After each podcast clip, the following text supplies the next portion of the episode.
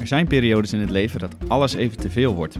Je verliest je baan, je relatie loopt op de klippen en je moet je huis uit.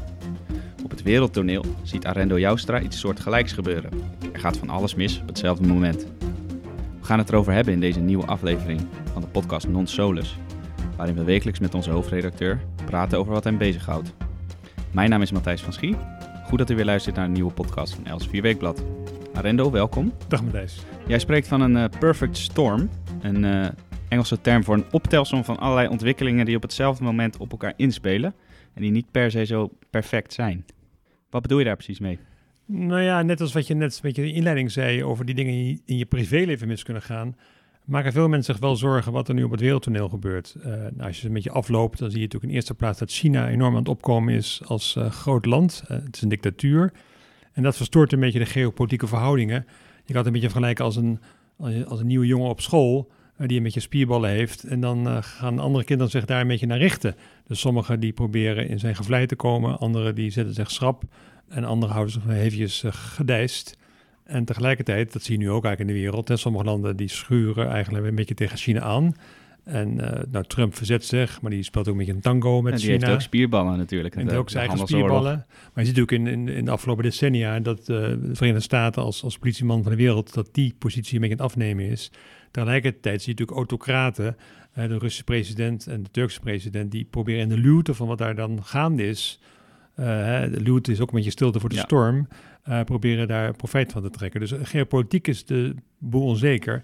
Bovendien heb je dan ook nog wereldleiders die, um, die nogal impulsief of onverwacht reageren, wat heel lastig is, want mensen willen zekerheid en niet iemand die impulsief reageert. Dat Trump er zit, heeft allemaal wel oorzaken, maar daar gaat nu even niet om. Hij, hij is er en hij is de man die die is. En dat uh, botst dan, of uh, dat conflicteert dan soms weer met bijvoorbeeld China. Ja, en dat is natuurlijk een, vrij, uh, dat geeft mensen een onzeker gevoel over waar de wereld naartoe gaat. Ja, dat is een, een situatie eigenlijk die best wel, uh, nou ja, risico's met zich meebrengt, denk jij? Ja, die, die risico's zijn tegelijkertijd is het allemaal niet voor niks. Hè? Dus, dus ook zonder Trump was er een conflict gekomen tussen de Verenigde Staten en, Noord-Korea bijvoorbeeld. Omdat nou ja, Noord-Korea, als die, als die Californië kan bereiken met raketten, dan moet elke Amerikaanse president daar, reageren. Nou, en hetzelfde is met China, ook zonder Trump, of, of ook, uh, was China ook in deze positie gekomen. Nou ja, en, en, dat actie leidt altijd tot reactie. Ja, en nou ja, oorlog is er vooralsnog niet van gekomen, dus dat zou ook een positieve factor kunnen zijn natuurlijk, dat Trump er niet heel erg op gebrand lijkt om, om een oorlog te beginnen. Maar ja, het is Trump niet degene die de oorlog hoeft te beginnen. Andere landen kunnen natuurlijk, in, in, nogmaals, in, in de slipstream of in de schaduw van, van, van zo'n conflict kunnen ze natuurlijk een, een graantje meepikken. Dat zie je bijvoorbeeld met Rusland, die toch zonder veel moeite de Krim kon, kon, ja. uh, kon overnemen. Uh, en ook uh, in Oost-Oekraïne aan de gang kon gaan. Ja, dat kan allemaal vanwege dat Amerika zijn handen vol heeft aan Amerika, America First. Precies. En ook aan, aan, aan China. Dus dan, dan, dan is dat andere conflict even wat minder belangrijk. Ja, dus nou, dan hebben we factor 1 van de storm, de, ja, de geopolitieke 2, verhoudingen. Ja, factor 2 is natuurlijk uh, eigenlijk ook uh, spannend. Dat is ook de, de financiële situatie. Waarin, waarin uh, aan de ene kant de beurskoersen enorm hoog zijn. veel hoger dan eigenlijk de bedrijven waard zijn. Aan de andere kant heb je natuurlijk een enorme lage rente. Maar dat verklaart gelijk die hoge beurskoersen. Want als beleggers met hun geld ergens naartoe moeten, gaan ze niet naar de spaarbank, maar gaan ze natuurlijk gaan ze beleggen. Nou, dat is één aspect. Het tweede aspect is natuurlijk dat de schuldenlast in de wereld enorm is. Die is ongeveer drie keer zo hoog als wat wij, als de, uh, alle wereldburgers en alle bedrijven in de wereld met elkaar verdienen. Dat is drie keer zo groot. Dus dat is ook uh, enorm. Uh, en tegelijkertijd is de rente laag. Dat heeft ook allemaal gevolgen, ook in Nederland. Uiteraard bekende verhouden pensioenfondsen. Ja, veel onzekerheid ja, ook bij de Nederlanders daarover. Veel onzekerheid bij de Nederlanders. Ook een beetje boosheid vanwege lage rente. En ja, dat heeft weer um, wordt, is mede veroorzaakt, uh, niet alleen overigens, maar mede veroorzaakt door de centrale banken. En uh, ja, die, die de rente laag houden om de economie aan te jagen. Nou ja, en dat uh, vroeger waren natuurlijk de centrale banken een soort, soort baken van zekerheid. En nu zijn ze een beetje brengers van onheil. Ja, nou ja, Klaas Knot van de Nederlandse Bank. Die, die heeft zich ook eigenlijk uitgesproken tegen de beslissing van Draghi van de Europese Centrale Bank om de rente verder te verlagen. Uh, nou ja, ten eerste vond jij dat een goede zet. Ten tweede schieten we daar wat mee op. Nou ja, het is meer een, een uiting of een soort. Het illustreert alleen maar het, het, ongemak. Want normaal gesproken spreekt de centrale bank met één mond en normaal gesproken spreken ze elkaar niet tegen. Maar nogmaals, wat ik zei, als de centrale banken, banken waren vroeger een baken van vertrouwen. Ja, als nu centrale bankiers elkaar gaan tegenspreken, dat illustreert alleen maar de grote onzekerheid en, en, en, blijkbaar de gevaren die, die er zijn. Hè. De Europese Centrale Bank heeft voor miljarden en miljarden en miljarden en miljarden uh, de staatslening opgekocht. dus ja, dat, dat, dat, de schuldenlast van Europa is ook enorm. En nou ja, dat hebben we nog nooit eerder meegemaakt op deze manier. Ook niet die lage rente. En wat gebeurt er als het misgaat? Hè? Dus, het staat Italië niet, bijvoorbeeld. Het staat, het staat niet in de schoolboekjes. Nou ja, Italië is maar, is maar één aspect. Maar het gaat ook om de enorme last die we dan... We praten vaak over het klimaatverandering. Uh, dat we dat niet naar onze, onze kleinkinderen moeten... Die last niet naar onze kleinkinderen moeten geven. Maar met enorme schulden in, die in Frankrijk uh, worden opgekocht... doen we eigenlijk hetzelfde. Ja, precies. En uh, nou, we hadden het net al even over Klaas Knot. En dat is misschien wel een, een uiting van een breder probleem wat jij uh, ook benoemt. Namelijk dat allerlei uh, Nederlandse beleidsmakers, politici eigenlijk uh, gebonden zijn aan allerlei verdragen die op veel hoger niveau worden ja, getekend. Dat was vroeger ook al zo. Hè. De, de, gulden was gekoppeld aan de Duitse markt. Dus ons financieel beleid, monetair beleid moet ik zeggen, werd eigenlijk gemaakt toen, ik denk ook in Frankfurt. Um, maar dat zie je ook een klein beetje. We zijn natuurlijk, uh, vroeger had je het ook Nederland en dat was uh, met eigen, eigen grondwet en eigen wetten. eigen munt. Eigen munt ook. Um, ook al was die dan gekoppeld aan de Duitse mark na een bepaalde tijd. Maar wat je natuurlijk ziet, en dat is natuurlijk logisch in een wereld die uh, mondialiseert. Hè? de wereld is een dorp, of zo zeggen ze dat dan. Er zijn natuurlijk heel veel internationale verdragen. Maar dat betekent ook natuurlijk iets voor de nationale parlementen. Want die verdragen die zijn bovengeschikt aan de wetten van een land. Dus wij moeten ons houden aan allerlei internationale verdragen die we weliswaar hebben geaccordeerd als, uh, althans het Nederlands parlement, maar die, gaan, die zijn bovengeschikt. Dus daar moet je allemaal onthouden. Dus de, zeggenschap eigenlijk van het, van het Nederlandse parlement en van andere parlementen in Europa, maar ook daarbuiten, is eigenlijk veel kleiner geworden. In Nederland heeft het parlement, de Tweede Kamer althans, ook nog veel uit handen gegeven aan rechters. Dus in plaats van zelf uh, wetten te maken, hebben ze dat aan rechters overgelaten. Bijvoorbeeld uit de ziewetgeving. Kan je wel iets bij voorstellen, maar het is wel gebeurd. Agenda zien we ook. Ja, dus dat is dan weer, dat is weer ook interessant. Maar daarin gaat een actiegroep eigenlijk uh, de, een land houden aan, aan, uh, aan, aan, aan afspraken. Wat een beetje vreemd is, want een rechter en dat is bij Uganda kijkt alleen naar de juridische kant. Dus dat, daar zijn ze voor. Die kijken naar wat juridisch kan en mag. En ik vind in de politiek worden er veel meer dingen meegewogen. Worden, wordt ook de grondwet meegewogen, maar ook praktische mogelijkheden, uh, oog voor minderheden. En als je natuurlijk de, het beleid gaat, gaat, gaat laten bepalen door rechters in feite, ja, die hebben door hun beroep en ook door hun functie, kijken die alleen maar naar juridische aspecten, terwijl de aspecten bij het klimaat niet alleen juridisch zijn, maar, maar ook uh, kosten. Nou ja, dus behalve dat internationale verdragen en overdragen aan rechters, heeft de Tweede Kamer de afgelopen decennia ook veel overgedragen aan, aan meer lokale overheden, ja. gemeenten en provincies. En dus de kiezer heeft dat natuurlijk haar fijn in de gaten. Die voelt heel goed aan dat de Tweede Kamer, het kabinet niet zoveel meer vermacht. De macht is eigenlijk, um, ze uiteraard nog wel macht en, en ze kunnen veel doen, maar niet meer zoveel als vroeger. En dat heeft de kiezer in de gaten. Dus die denkt, ja, die Tweede Kamer, uh, heeft, dat nog, heeft dat nog wel zin? Nee, in grote lijnen is alles toch al bepaald. Ligt het toch al vast. Ja, dat, dat vind ik iets somber, maar, maar, maar de, want het is ook niet zo. Mm, maar het was natuurlijk niet meer zoals vroeger. En, en, en daarmee worden ook wel vragen tegen gezet bij de, de, democratie. Dat zie je op verschillende manieren. Door niet te gaan stemmen. Door, door een beetje uh, laatdunken te doen over de democratie. Maar je ziet natuurlijk ook dat er verzoeken zijn, aanvragen zijn voor wat directe vormen van democratie, zoals als het referendum. Daar kan je van vinden, maar het zijn allemaal uitingen, illustraties van, van, van, um, van onrust eigenlijk over hoe we onszelf besturen. En dan wil ik nog even terug naar de, internationale verdragen. We hebben er de afgelopen jaren genoeg uh, prominent gezien. Bijvoorbeeld nou ja, het klimaatverdrag van de Verenigde Naties dat wij getekend hebben, maar ook um, bijvoorbeeld het, het immigratieverdrag van Marrakesh. En uh, natuurlijk de, de EU-regels over stikstof, waar we nu uh, flink wat problemen mee ervaren. Dat zijn allemaal verdragen of regels uh, waar wij ons aan gebonden hebben. En die ons inderdaad als, als nationaal parlement wat, wat minder macht geven. Tegelijkertijd zegt Wopke Hoekstra in de, HJ schoollezing bij ons, bij LCW Weekblad, dat politici zich daar niet achter mogen verschuilen. Hoe, hoe kun je dat eigenlijk met elkaar rijmen? Nou ja, dat, dat moeten we wel. Kijk, je kan ook zeggen natuurlijk, als een klein land als Nederland uh, heeft heel veel, heel, heel veel baat bij internationale verdragen. Want macht hebben we niet als klein land. Dus dan, dan zoek je het altijd in recht.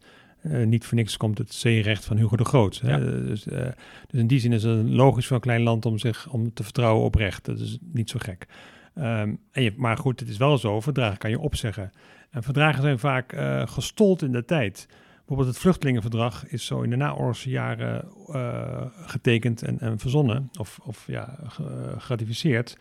En, en dat was ook logisch, want na de Tweede Wereldoorlog waren heel veel groepen mensen op drift geraakt om weer een nieuwe thuis te zoeken. Dat gold natuurlijk in eerste plaats voor de Joden, de overlevenden van de Holocaust, maar natuurlijk ook voor.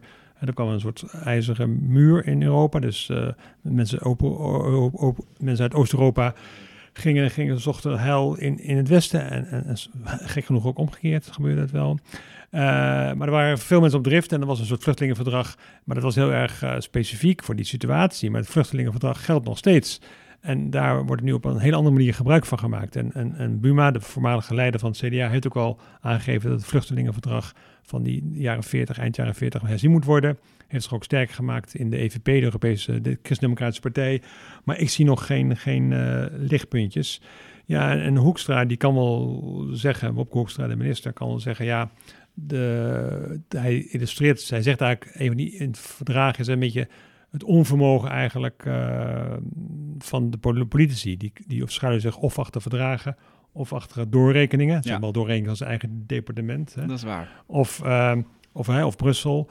Uh, maar hij bedoelt het in andere zin. Hij bedoelt, ja, als je dan, als je dan door een verdrag iets moet doen, moet je dat ook verdedigen. Moet je zeggen, nou, we hebben dat verdrag getekend en dan moet het ook verdedigen.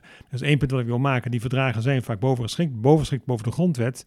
Ik vind dan ook eigenlijk dat die verdragen, internationale verdragen, ook net als de grondwetswijzigingen, met twee derde meer, meerderheid van Tweede en Eerste Kamer moeten worden, uh, moeten worden aangenomen. Nu gaat het met een gewone meerderheid.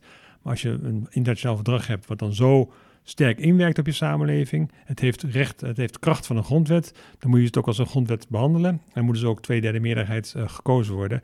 En artikel 91 van de Nederlandse grondwet geeft die mogelijkheid ook. Uh, om, om dat zo te doen, maar er wordt geen gebruik van gemaakt. En dat is jammer, want je hebt als Tweede Kamer, Eerste Kamer wel de kracht en de macht om een inter internationaal verdrag te behandelen als het een grondwetsartikel. Precies, ja, daar sprak jij een paar maanden geleden ook over uit. Dat was, uh, als ik het me goed herinner, een plan van Kees van der Staaij van de tweederde meerderheid om een ja, de, de, verdrag te wijzigen. Ja, het bestaat al, maar hij wil het dan echt gebruiken voor elke Europese uh, regelgeving. Ja. Dus, uh, Was jij voorstander van? Nee, ik, ik vind als, iets bovengeschikt wordt aan je eigen grondwet, moet je het ook als een grondwetsartikel behandelen. Want ja. het is eigenlijk een wijziging van je eigen grondwet. En een normale wijziging van de grondwet moet met tweederde meerderheid. Dus het is vrij logisch dan ook om dit te doen. Maar goed, de meerderheid van de Tweede Kamer denkt er anders over, helaas. Ja, ja zo is het. Uh, dan hebben we allerlei nou ja, wetgeving behandeld. Maar er is ook nog een onderstroom die jij ziet, een, uh, een uh, zekere mate van uh, culturele revolutie, zoals je dat noemt. de culturele revolutie was natuurlijk in China onder Mao Zedong, maar jij ziet daar ook wel spoortjes van in, in Nederland, maar breder ook in de hele westerse wereld. Ja, wat je nu ziet, we, we, we praten steeds over een soort crisis. Hè? De geopolitieke crisis, de financiële crisis, de, de, de crisis in de democratie. Ja. En je hebt ook een, culturele crisis of een culturele revolutie. En al die crisissen werken op elkaar in. En wat je nu heel erg sterk ziet, is een soort, dat soort culturele revolutie die je net ook in China zag. En die komt een beetje overwaaien, een beetje uit Amerika ook, maar het zit ook wel in Europa. Is natuurlijk de hele identiteit. Dus een persoon wordt teruggebracht tot zijn identiteit. Dat kan zijn etnische achtergrond zijn, zijn geloof of zijn, of zijn, of zijn huidskleur. Dat doet ook in Nederland uh, vrolijk aan mee, door, door met, mensen met een bepaalde religie ook weg te zetten. En, en, en, ze, en mensen, individuen te laten samenvallen met het, het geloof, of te laten samenvallen met hun huidskleur. Ja, dat is, dat is natuurlijk niet, niet, uh, nee, ja, dat is niet handig. Ik vind dat je mensen moet zien als individu en niet moet beoordelen in eerste plaats op hun, op hun huidskleur.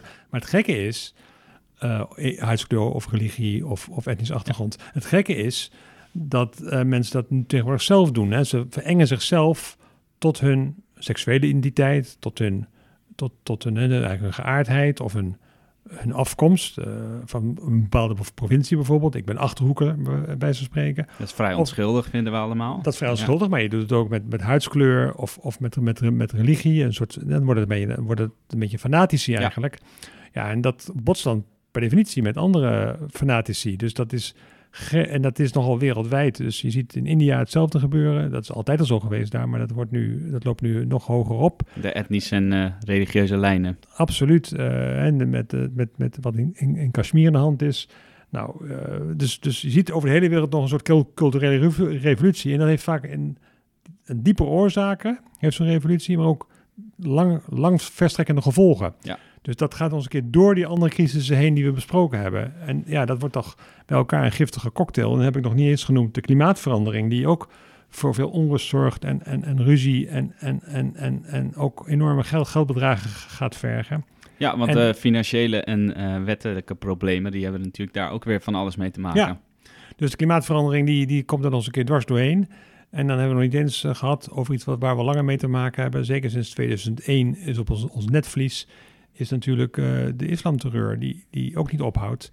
Um, dus ja, dat zijn dan uh, allemaal ontwikkelingen die en met elkaar te maken hebben en uh, op elkaar inspelen.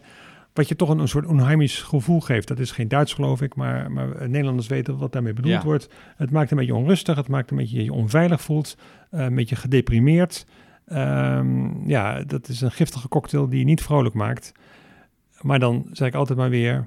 Er kwam vandaag een collega binnen en die liet zien dat haar dochter een babytje uh, had gekregen. En dat ze oma was geworden. En baby's worden altijd geboren en brengen altijd vreugde en hoop op de toekomst. Nou, dat lijkt me een heel mooie uh, optimistische afsluiting van een toch wat uh, nou ja, zwartgallig, zwartgallig onderwerp. Dankjewel Arendo voor deze interessante duiding van onze tijd. U luistert naar onze podcastserie Non Solus met hoofdredacteur Arendo Joustra. Wilt u zich nou abonneren op deze podcast of op onze andere podcastseries? Ga dan naar elsvierweekblad.nl slash podcast. Meer opinies en commentaren, waaronder deze Non Solus die ook in het blad staat, vindt u op elsvierweekblad.nl slash opinie. Mijn naam is Matthijs van Schie en ik dank u hartelijk voor het luisteren naar deze podcast van Els Weekblad. Tot de volgende keer.